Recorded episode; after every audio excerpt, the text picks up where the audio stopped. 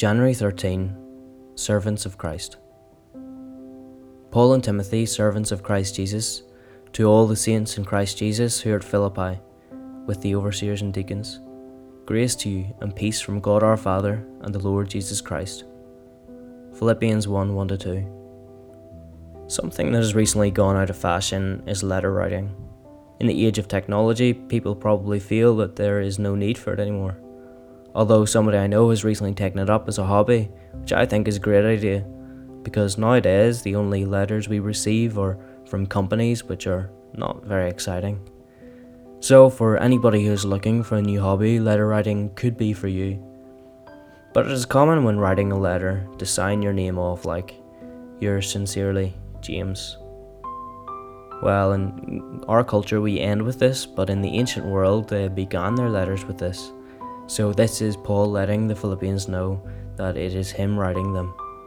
Paul is writing this letter to the Philippian church as a thank you letter because one of their ministers, namely Epaphroditus, travelled all the way to Rome from Philippi to give him a gift to cater for his needs.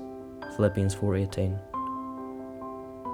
He is also writing them because Epaphroditus fell very ill, close to the point of death, and Paul wanted to let the Philippians know that Epaphroditus was alive and well, and that there was no need to worry about him. Paul also used this letter as an opportunity to exhort and encourage them to keep living for Christ's sake. He begins by saying that he and Timothy, who was with Paul at the time, are servants. This word for servant in Greek is doulos, which means slave. In the ancient world, this was a person who had no rights of their own. They belonged to their master. A slave lived to serve and please their owner. A slave was completely dependent upon their owner. And you might think, but what a, what a terrible life. What a sorry sight. Two men with no rights, no freedom, no purpose of their own. But quite the opposite is true. To be a slave of Christ is a highly honoured position. Their master, the Lord Jesus Christ, is the owner of the entire cosmos. They serve Him who created and sustains all things. They serve Him who is good beyond human minds can conceive. Christians, we have a Master who has all authority over heaven and earth, and yet loves us unwaveringly. If that doesn't make us want to serve Him, fervently, then I don't know what will. And this Master strengthens us to do His will. He doesn't expect us to serve Him in our own feeble ability, but He empowers us and equips us for every duty. It is a delight to serve this Master.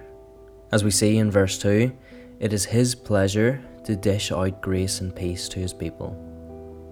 And when an infinite God gives out grace and peace, he doesn't measure in milliliters or centimeters, he measures in ocean loads. Meditate on this, and serving him will become a great pleasure and will never become a chore.